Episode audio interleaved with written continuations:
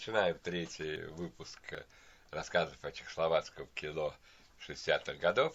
Мы рассказывали о режиссерах, молодых режиссерах, режиссеров нового чехословацкого кино, создателей вот, альманаха «Жемчужины на дне». Но сейчас мы немножко уйдем в сторону и расскажем о других фигурах и о некоторых особенностях чешского нового, чехословацкого нового кино. О чешском кино мы пока говорили из тех, кто за камерой, только о режиссерах. Упомянули сценариста там Юрачиков с дневником, и упомянули актера Грушинского, собственно говоря, даже не столько как актера, сколько такого талисмана для режиссера Менцеля. И когда мы говорим о кино 60-х годов, то это, в общем, вполне осмысленно, потому что кино 60-х годов было построено на разных вариантах идеи авторства. И автором назначается режиссер. Он отвечает за фильм. Фильм – это создание режиссера. Тем не менее, понятно, что на экране мы видим не режиссера. Мы и слышим мы слова, придуманные зачастую не режиссером, а сценаристами, видим актеров и так далее. Это важные люди. Э, некоторые особенности были в чешском кино. Например, в чешской новая волна, в отличие от других новых волн, была существенно построена на сотрудничестве очень тесном режиссеров с писателями чешскими. Это довольно уникальная штука, потому что, например, у французской новой волны никакой, новой, никакой связи с молодыми французскими писателями, или не молодыми того времени, мы не видим. В русской тоже не особо. Ну, где там в немецкой новом кино тоже не сказал бы. Ну, как-то более или менее, в итальянской тоже, это называется контестация, тоже не особо. Как-то более или менее в английской. Кино кухонной раковины, рассерженных молодых людей – но и там связь даже, может, не столько с писателями, сколько с драматургами и людьми театра. Но, в общем, есть, да. В чешском же карьеры очень многих режиссеров были очень тесно связаны, их успехи, с очень плотным и длительным сотрудничеством с определенным писателем. Мы говорили о Менцеле уже довольно подробно, что, в общем, все его лучшие фильмы практически, ну, за одним-двумя исключениями, это экранизации прозы Богумила Грабала. Есть еще более яркий пример – Карл Кахиня, прекрасный режиссер. Лучшие его фильмы сняты между 60-ми и 70-ми годами. И порядка 10 фильмов, 10 или 11, я не помню, сняты в сотрудничестве с одним человеком, писателем Яном Прохаской. Среди этих фильмов абсолютно выдающиеся работы, некоторые просто выдающиеся. «Да здравствует республика» – один из лучших фильмов о войне, снятых в Европе, скажем. Да. Мы потом будем отдельно говорить о Кахине чуть-чуть написал сценарий про Хаска. Либо это оригинальные сценарии, либо это экранизация его романов. В некоторых случаях, как вот «Здравствует республика». Кахини очень хороший режиссер. Но и до Прохаски, и после Прохаски, снимая фильм, после 70-го года, а он снимал фильмы до, еще в 20, в 21 веке снимал фильмы, ни один его фильм, снятый до и после сотрудничества с Яном Прохаской, не достигает, к сожалению, уровня его фильма 60-х годов, Понимаешь, сейчас я говорю, вообще кино было получше, но роль сценариста, видимо, очень велика. Давайте закончим с Прохаской, потому что нужно вспомнить этого человека. Он был убежденный коммунист. Но и убежденный коммунист-гуманист, вот сторонник социализма с человеческим лицом. В 1968 году после оккупации он был выгнан отсюда, откуда можно, из Союза писателей, из редакции и так далее. Его книги были изъяты, его перестали печатать. В 1971 году он, к сожалению, умирает от рака – не старым человеком. Позже его фильм, конечно, вышел на экраны. Все. У нас по-русски, кому интересно, издана его книга как раз «Здравствует республика», оформленная фотографиями из фильма и с очень таким хорошим, к сожалению, очень коротким предисловием его дочери, когда рассказывает об этом человеке. И другие варианты существовали. Например, в создании словацкого кино большую роль сыграл писатель, журналист, сценарист Владислав Мнячко. Очень активный, очень энергичный, очень яркий человек. Он писал сценарий, организовывал по его сценарию, по его повести о словацком национальном восстании поставлен довольно известный фильм Клосса и Кадера э, «Смерть зовется Энгельхен». И вот роль Мнячко в создании словацкого кино, переоценить, хотя он не режиссер, он писатель-сценарист, переоценить трудно. После 1968 года Мнячко, будучи коммунистом и бойцом словацкого национального восстания, не принял оккупацию, очень резко высказывался против Советского Союза, новой власти, уехал в Германию. Были писатели, чешские писатели-евреи, пережившие оккупацию и Холокост, и на основании их прозы сняты очень важные фильмы. Они как бы рассказали о своем опыте. Это фильмы, мы о них будем говорить наверное, сегодня, о некоторых. Вот. Это писатели, такие как Владислав Гроссман, Владислав Фукс, Вот особенно сказать о Людвиге Ашкеназе, уже в России сняты по его прозе 60-х годов фильмы, а, и изданы его книги. Их проза послужила базой для важнейших чешских фильмов, в том числе, скажем, для магазина на площади, которым будет Оскарского это и так далее. Э, самый знаменитый чешский писатель второй половины 20 века, Кунбера, писал сценарий очень активно. Правда, как сценарист больших достижений не было, но зато по его роману «Шутка» поставлен очень известный фильм. Он участвовал в написании сценария в 1968 году. То есть очень тесное сотрудничество с литературой. Это такая особенность чешского нового кино. Думаю, это связано с тем, что страна небольшая, и все знают все-таки друг друга. Не знаю, в общем. Дальше нужно вспомнить, конечно, операторов, то есть тех, кто стоит за камерой. Общее такое представление в мире, что лучшие операторы в социалистических странах, вот по 50-60-е годы, это были поляки-операторы. И действительно, если кто видел фильмы польской школы, так называемые, то есть э, Вайда, Мун, Кавалеровичевский, которые были сняты, ну, как по-английски говорится, сфотографированы, да, снят режиссером, а сфотографирован оператором, да, фотограф... сфотографированные Йожи Вуйцеком и Йожи Липманом, то никаких вопросов нет. Это грандиозная работа, может быть, даже не уступающая американской операторской школе классического Голливуда. Это грандиозная работа. Да и потом репутацию прекрасно до сих пор. Какой-нибудь Идзек до сих пор как огромный авторитет он в американском кино. -то. Чешские операторы, они, могут быть, такие сектные, как поляки. Но это очень высокого класса. Люди очень профессиональные, и некоторые имеют большой международный авторитет. Например, Ян Кучера, который снимал в 60-е годы фильмы Хитилова, он был ее мужем. Написал учебник по операторскому делу, переведенный на несколько языков. И прославился, например, таким афоризмом, когда его спрашивали, вот, знаете, сейчас много выходит на экраны фильмов в черно-белые изображения. Вот фильмы Павликовского, если помните, сейчас фильм «Маяк» новый, фильм там «Артист» Хазанаев, сейчас это довольно модно. Так вот, Кучера спрашивали, как насчет цветного и черно-белого кино. Он снимал и то, и другое. Э, он, он говорит так, да все просто. Черно-белое кино это просто частный случай цветного кино. Такой у него подход. Ну и другие были там Чуржик, Игорь Лютер, эмигрировавший. Это прекрасная школа. Другой разговор, что это не особенность чешского кино. Во всех новых волнах были операторы, которые в какой-то мере определяли стиль, определяли визуальный вот, стиль. И, скажем, может даже у французов это более видно, потому что очень трудно представить себе новую волну, особенно Гадара Радева, без оператора Рауля Кутара, скажем. То есть, возможно, даже стиль Кутара, а не стиль Гадара в некоторых фильмах проявляется, да? Вот, но вот в, чех, в, чех, в чешском кино была фигура абсолютно уникальная, стояла в центре чешской новой волны. Такого больше нигде не было. Была такая, во-первых, это была женщина. Была такая Эстер Крумбахова. Это уникальная фигура. Юратика звали мозг чешского нового кино. Шорба, Эвердешова, звали, мы уже это говорили, совесть чешского нового кино. Эстер Крумбухову называли душой чешского нового кино и иногда даже двигателем, мотором этого кино. При этом, ну, не говоря о том, что она женщина, еще раз повторю, что, в общем, экзотично, но для такого центра кинематографического в то время, во всяком случае, а у нее была кинематографическая ее профессия основная, была художник по костюмам при всем уважении к этой профессии, ну, скажем так, художник по костюмам не главный человек в кино. А Крумбахова сделала огромное количество чешских фильмов именно как художник костюмам. Ну, понятно, что ее центральное положение в чешском кино, оно безусловно. Это абсолютно культовая фигура. Определялась не только, во всяком случае, не столько работой как художника по костюмам, хотя она была хорошим художником по костюмам. Хорошим. Она работала и современное кино делала, и период муви, и так сюрреалистические некоторые вещи, да, она часто давала идеи фильмов. Она участвовала в написании многих сценариев. В некоторых случаях ее фамилии есть в титрах, в некоторых нет, но известно, что участвовала в написании. Более того, она считает, что, например, в двух фильмах ее тогдашнего мужа, Яна Немец, о котором мы говорили в прошлом выпуске, в фильме о празднике и гостях и маль... мученики любви, она была со-сценаристом, это в титрах, но считает, что она была и со-режиссером на этих фильмах. По сути, это совместные фильмы, что в титрах не отражено, это совместные фильмы.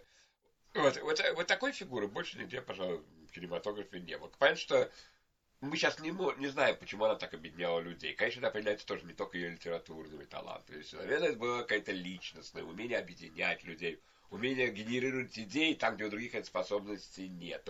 Мы этого не знаем. Мы восхищались люди, которые с ней лично общались. Мы можем судить по воспоминаниям, которая абсолютно апологетична, она абсолютно... И по полнометражному фильму, который ее близкая подруга Хитилова, для которой она вместе с Юрачиком писала «Маргариток», сняла уже после смерти Крумбаховой полнометражную документалку «В поисках Эстер». Это все такая культовая фигура. Вот аналога и в других новых волнах не подобрать, в принципе. Да, это человек, который вроде не режиссер, не продюсер, да, но тем не менее стоит в центре кинематографа. Окей, отвлекшись так на людей, делавших чешскую новую волну, не в качестве режиссера, но без которых это кино не было бы, вернемся вот к молодым режиссерам. Раз мы идем по, по принципу, кто делал жемчужину на дне, это фронтальное выступление, давайте вспомним человека по фамилии Ириш, Ирамил Ириш. Надо сказать, что из пяти режиссеров, делавших «Жемчужины», мне он кажется режиссером наименьшего масштаба. Хотя он тоже выпускник этого курса, и в 60-е годы его имя, в общем, было авторитетным. Но как-то вот с дистанцией времени кажется, что его фильмы хуже выдержали испытания временем, чем его коллег. Тем не менее, он был человеком очень активным в тот период. Он был одним из идеологов новой волны. Его интервью огромные по длине, он очень любил говорить что вызывало иронию даже того же Юрачика, с которым они дружили, трепа много, ну и так далее. Вот, э, но один фильм, безусловно, войдет в историю чешского кино. В 1968 году он снимает фильм «Шутка». Это экранизация романа Кундеры, именно того романа, с которым Кундера вошел в мировую литературу. Кундера писал и до этого. Он был, кстати, правоверным сталинистом в 50-е годы и издал сборник, издал сборник вполне социалистических стихов. Но шутка ввела Кундеру в мировую литературу. Экранизация – я не поклонник большой этого фильма, но это достойное кино. Кроме того, Ириш снял в 69 году на излете чешского нового кино. Мы договорились, что будем считать концовкой где-то 70-й год. Когда вышло несколько фильмов, положено на полку, но они еще снимались, да. В 69 году снял фильм вот Валерия, Валерия и Неделя чудес. Это один из немногих фильмов чешских, которые периодически в нашем городе показывают на разных арт-показах это, ну, как объяснить для тех, кто не видел? Скажем так, это Джульетта и Духи, только в Филине, только в Джульетте и Духе мы видим душевные переживания стареющей женщины, поданные в таком ключе, фантастическом, фантасмагорическом, да? А Валерии мы видим такие же переживания созревающей, взрослеющей девушки молодой, да? По стилю это Фрейд плюс сюрреализм, куда без этого, в общем, да. Мне фильм довольно пустым, но он забавный, красивый. И, и, в общем, да, вот он почему-то у нас популярен, не знаю почему. Это про Ириш. Он дальше работал в Чехословакии, он не эмигрировал. Я видел один или два его фильма, один точно «Передайте привет ласточкам», такое по сопротивлению в Чехословакии. Конечно, то, что снимал дальше, несопоставимо с его фильмами 60-х годов, но это не его вина, я думаю, это его беда. То же самое произошло и со многими другими крупными режиссерами в условиях контроля, жесткого контроля и цензуры, они не могли развиваться дальше нормально, хотя бы достичь уровня шутки там и так далее. Ну и, наконец, пятый человек в этом монахе – это Вера Хитилова. Знаете, в каждой новой волне должна быть своя женщина, желательно одна. Больше это уже перебор. Э, во французской была Аньес Варда, в немецкой в новом кино фон Трота – помогает фон Трота. В итальянском, ну, с оговоркой, э, Лилиан, Лиана Кавани с оговорками, может быть, вторая Лина Бертмира. Но вообще Лиана Кавани в русском «Новая волна» считается Шипицка. С оговорками Муратова, она чуть позже. Где там еще что вспомнить? Ну, в английском вроде никого не было. Ну, хорошо. Даже в американском были прецеденты. Барбара в американском э, киноренессансе, когда 60-60 годов, Барбара Лоден сняла, к сожалению, только один фильм «Ванда», но очень интересный. По сей день его смотрят. И была такая женщина, очень активно снимала документалистику, я забыл ее фамилию, в, том, в рамках того же периода. Сняла знаменитый оскароносный фильм «Окров Харлан», там много снялась. А в чешском кино такой женщиной была Вера Хитилова. Это очень большая звезда, гранд-дама чешского кино. Но о ней как раз есть на русском языке книга. Вышло в издательстве «Опустошитель», называется «О чем другом?» Беспокойное кино Веры Хитиловой. Так что я скажу только, что Хитилова это режиссер-феминист для меня, это безусловно. Не все женщины режиссеры-феминисты. Самое интересное мне это очень умелое и эффектное да, сочетание документального стиля и элементов абсурда и сюрреализма. Об этом мы уже говорили. Это интересно сочетается. Ее фильм о чем-то другом – это просто сочетание документальных эпизодов и игровых линий сюжетных. И это выглядит органичнее и интереснее. Такие опыты были в 50 году. Русский фильм Михаила Калика «Любить», например. Да, но это выглядит у Хитилова гораздо органичнее, интереснее. Хотя такие опыты были. Не она единственная, не она, даже не она первая. Даже, Даже, пожалуй, не одна первая. Стрик делал в Америке такой фильм «Грозное око», на несколько лет раньше, чем э, она. Она снимала фильмы много лет. Она начала в начале 60-х снимать кино, в 63-м, говорили, а закончила в 21 веке. Но главный фильм, это фильм 67 -го года, «Маргаритки». Тот самый, который Юрачек назвал «Торт с дерьмом». Ну, вот, фильм, который вызвал, вызывает сейчас обсуждение, такая история двух девочек по партовском ключе снятая. Мы его обсуждали, когда говорили, в первом, по даже выпуске еще, о том, как используются приемы экспериментального кино. Вот. Э, надо сказать, что выходка Юрачика, честно говоря, не очень понятно, учитывая, что он сам писал сценарий этого фильма. То есть это не очень понятная выходка. Ну, его дневник, что хочет, то пишет, мне конечно. И вот, понимаете, фильм можно обвинить в другом. Такие грубые оценки ну, не стоит, наверное, но вот как бы сейчас смотришь, понимаешь, что это too much 60 Это слишком много от эстетики 60-х годов, которые сейчас кажутся немножко уходящей. Не во всех 60-х ее так много. А, но фильм для нее важный. Она ведь его пересняла, по сути, в мужском варианте. И в 1988 году вышел замечательный фильм «Копыта туда, копытом сюда». Это мужской вариант этой истории. Там даже повторяется лейтмотив, чтобы никто не ошибся. Девицы в фильме «Маргаритки» все время спрашивают друг друга, это имеет значение, а это не имеет значения, там, когда они что-то творят. А в фильме, снятом в 1988 году, подвыпившие ребята, трое друзей, периодически поют песенку с припевом «Куранты бьют 12, но это ничего не значит». И вот нас фильм 88 года, я у нас спрашивал некоторым, показывал нас, людям нравится больше, чем Маргаритки многим, потому что меньше привязка к конкретному стилистической фишке определенного времени. Он как-то более эстетически приемлем для тогда, когда время его съемок уже прошло. Тем не менее, если нужно делать такую подборку Selected э, чешская новая волна, избранная, то маргаритки должны войти, независимо от нашего отношения. Ну вот так сложилось. Все. Вопрос исчерпан. Давайте еще про молодых режиссеров, поскольку про режиссеров старшего поколения поговорим попозже. В «Жемчужной на дне» должны были войти еще две короткометражки. Один из этих режиссеров – Гинник Бочин. Ну вот. о нем сказать что-то трудно, по той простой причине, что он оказался из тех режиссеров, которые хорошо начали, а второй или третий их фильм попал на 68-69 год. И они были запрещены, их никто не видел в тот момент, и даже дальше не очень. Так вот, Гинник Ботин снял фильм, который все высоко оценивали, кто его видел, ну, рабочий материал в 69 году, «Исправительная колония», с использованием мотивов рассказа Кавки, перенесенных в современность. Но этот фильм толком никто не видел, и найти его сейчас, по-моему, даже по-чешски сложно, а уж по-русски тем более, да? Но первый его фильм был замечателен, на мой взгляд. Это «Никто не хотел смеяться». Очень рекомендую посмотреть. Это фильм, снятый 28-летним парнем, 27-летним парнем. Он примерно 37 -го года, режиссер. По сценарию такого же 27-летнего сценариста, знаменитого Павла Юрачика. Причем Юрачику не очень нравился этот сценарий. Ну, вы знаете, то, что два дебютанта могут снять такой фильм, говорит просто о том, какого невероятного уровня достигло кино в этот момент в Чехословакии. Потому что это почти идеальная работа, как мы говорили о поездах. Это современная тематика. Как всегда, трагикомедия у Чехов, но больше с упором на комедию. Там не трагикомедия, а даже драмедия, драма-комедия. Как всегда, с элементами абсурда, правда, умеренно выраженными.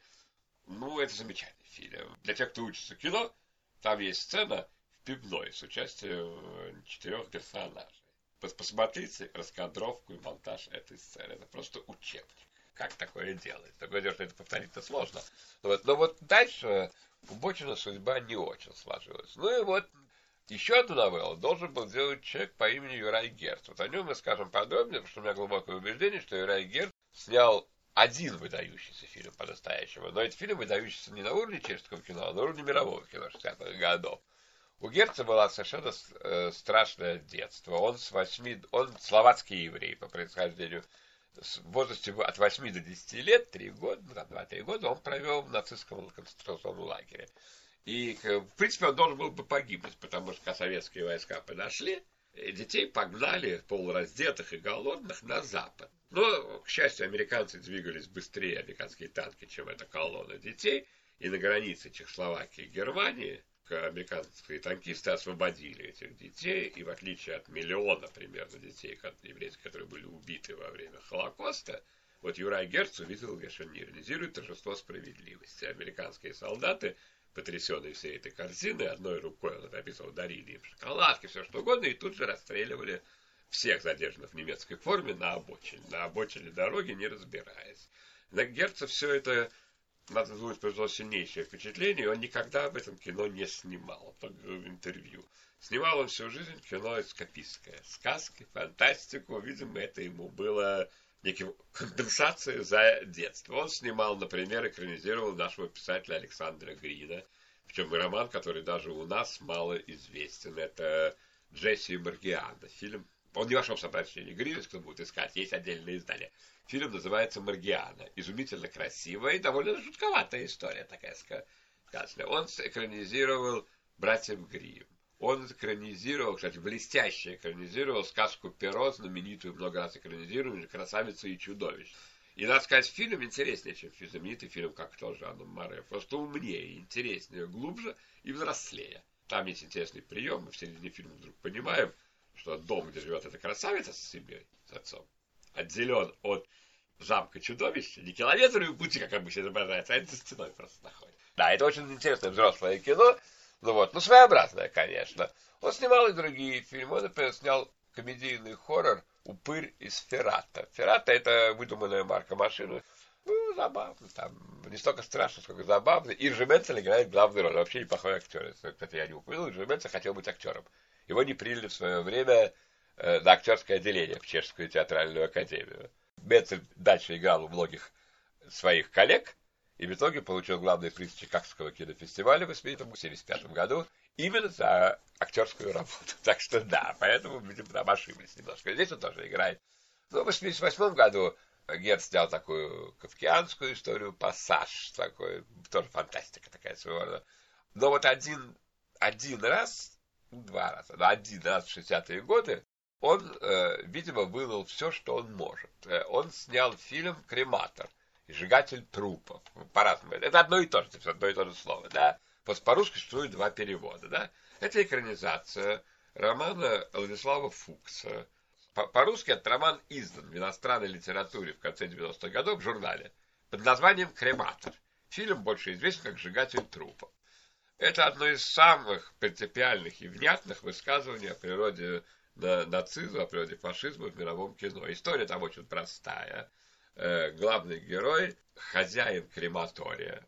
Не в концлагере, а просто обычного городского крематория в, чешском провинциальном городке. Он семейный человек, у него хорошая работа, он хоронит людей, там, ну, у него жена, дети. Проблема в том, что наступает фашизм, оккупация, жена у него еврейка. Он становится неким таким убежденным сторонником очищения мира с помощью сожжения неполноценных людей играет эту роль, этого человека, Рудольф Грушинский, который талисман Менцеля, образец чешскости, чешский Жан Габен, который вообще всегда играл положительных героев. Он с честью справился. Более омерзительного создания на экране трудно увидеть в мировом кино. Это, конечно, роль жизни. Другой, второй такой может не, поп не попасться. Фильм совершенно замечательный, потому, именно потому, что он абсолютно в этом плане бескомпромиссен. То есть Существует много фильмов, которые пытаются изобразить, якобы антифашистских, которые пытаются изобразить фашизм красивым. Ну, гламурным, по цитируя статью Зонта, гламурный фашизм. Есть такая статья Зонта, гламурный фашизм, посвященный творчеству Рифенштейна. Гламурный, на случай, можно перевести как красив. Так вот, таких фильмов много, которые ищут красоту, какое-то величие в фашизме. Даже если это фильмы вроде формально сделаны людьми фашизм осуждающими. Ну, вы знаете фильм «Ночной партия Ковани», потом «Наши 17 мгновений весны» Леозновой. Они, в общем, эти люди восхищаются. Во всяком фашистской эстетикой, нацистской. Так вот, Герд показал то, что в нацизме нет ничего интересного и красивого. Это действительно триумф воли. Но это триумф воли к смерти.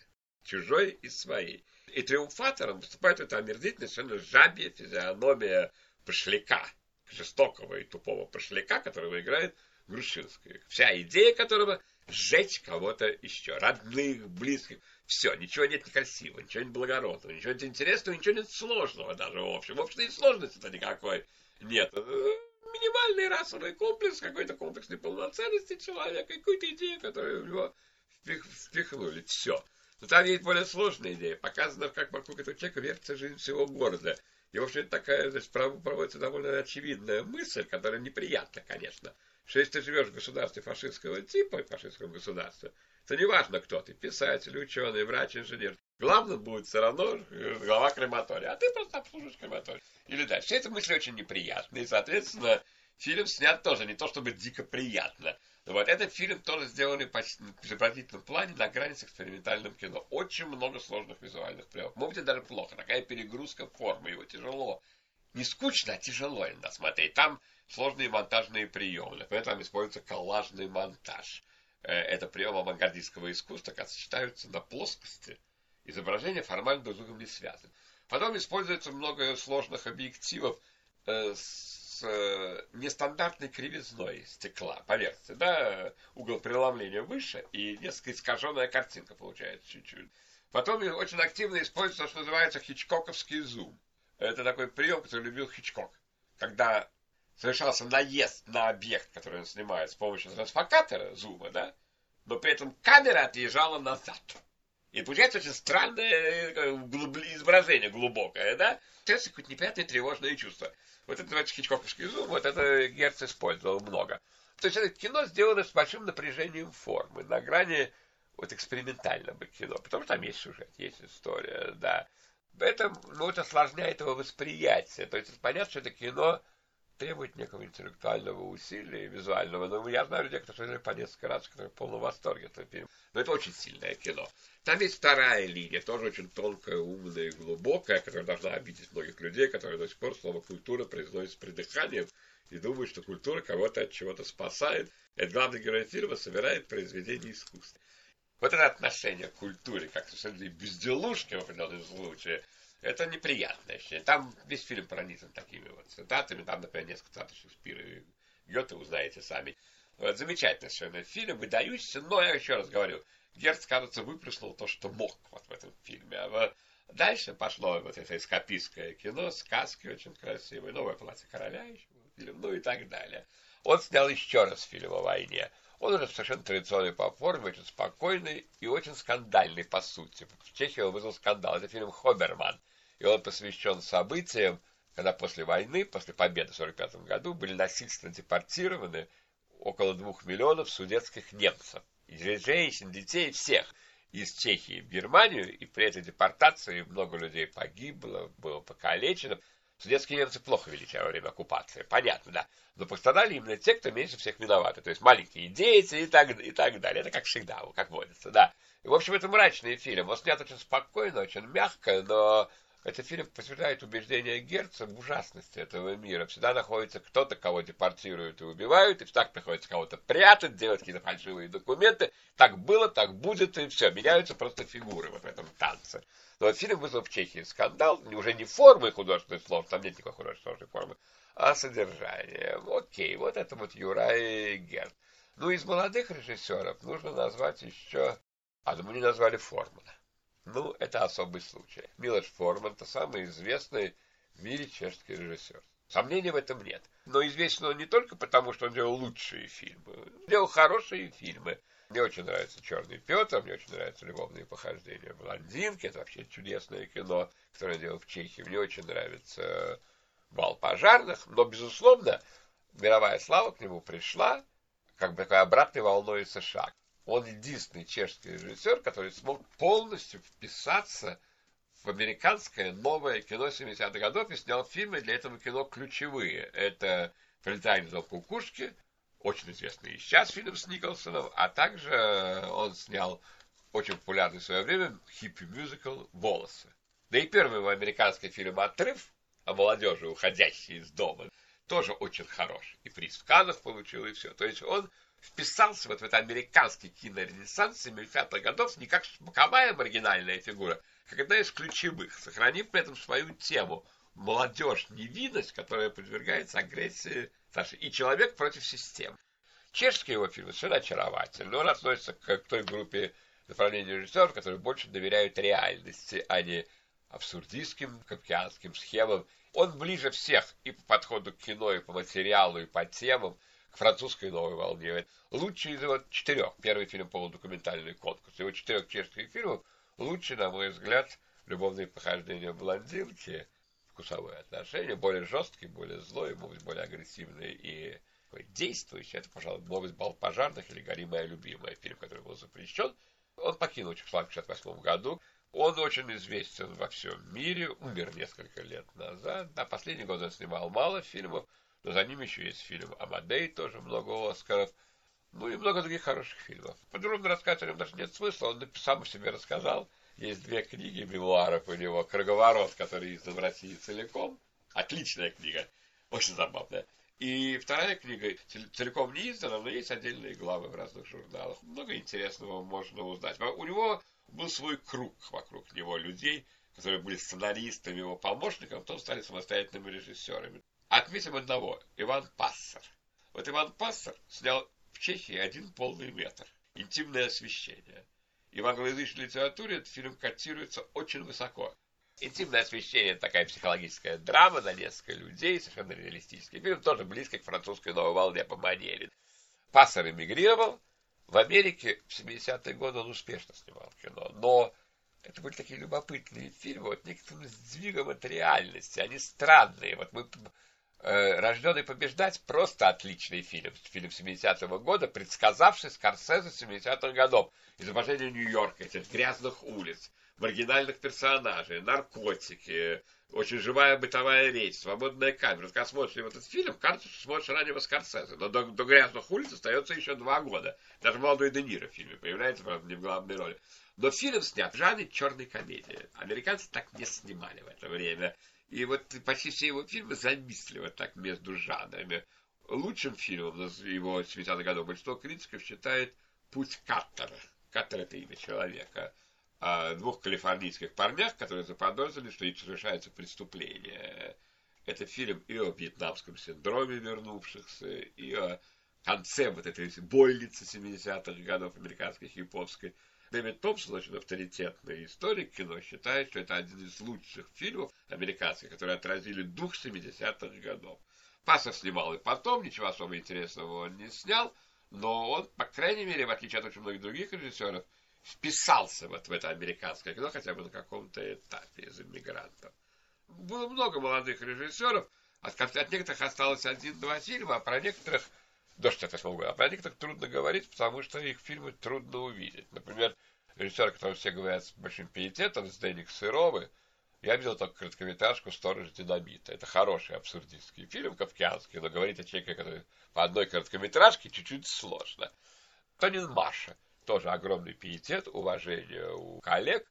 Абсолютно эталонный сюрреалистический фильм «Отель для чужестранцев». Даже слишком эталонный, я бы сказал, с такой эстетикой австро-венгерского декаданса, загадочный отель, странные люди, появляется, как и у Кавки, некий незнакомец, сразу возникает ассоциация, конечно, с замком моментально, ну, костюмы роскошные сделала Крумбахова. Маша очень авторитетный режиссер, но я из нескольких его фильмов видел только, к сожалению, этот один – как-то даже не очень хочется комментировать, потому что я не знаю, насколько этот фильм для него типичен. Хотя это самый знаменитый его фильм, действительно, в общем-то, именно за счет такой, наверное, вписанности в чешскую традицию. Скажем еще про Павла Юрачика, мы уже много говорили про его дневник.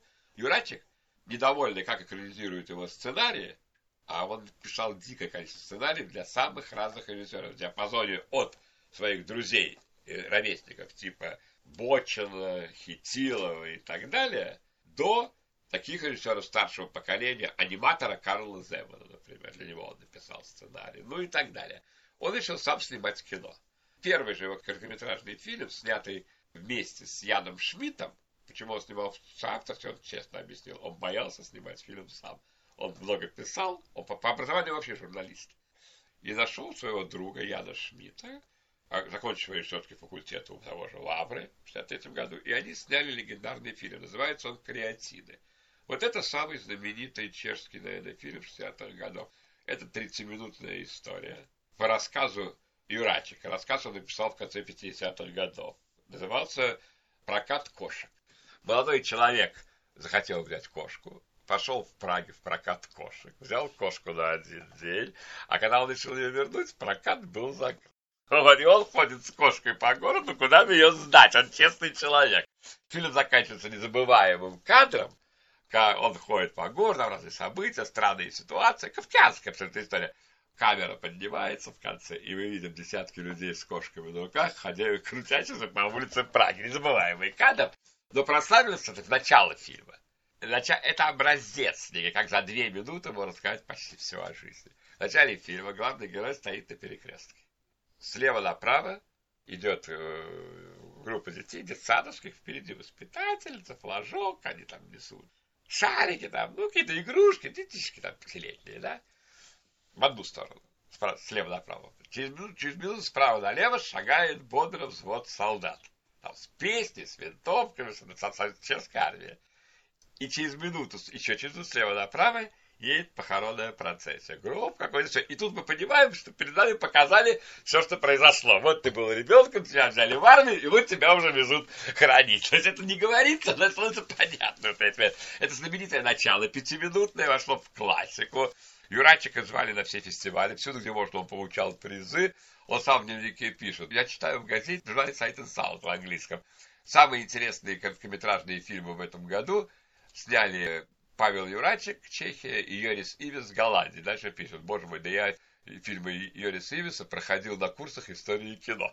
Второй его фильм был «Каждый молодой человек», это уже полный метр об армии. Третий его фильм, вот это замечательное кино, очень сложное по форме, это фильм его жизни. Он всегда говорил, что он готов после этого уйти из кино и заниматься чем угодно.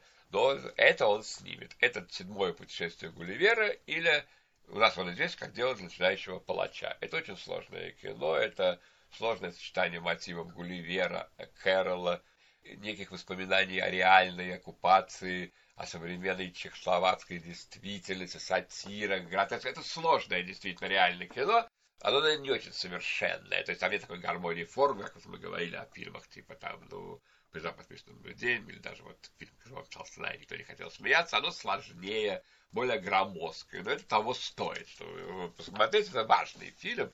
Он вышел уже в 69 году и был тоже положен на полку, но он как раз доступен.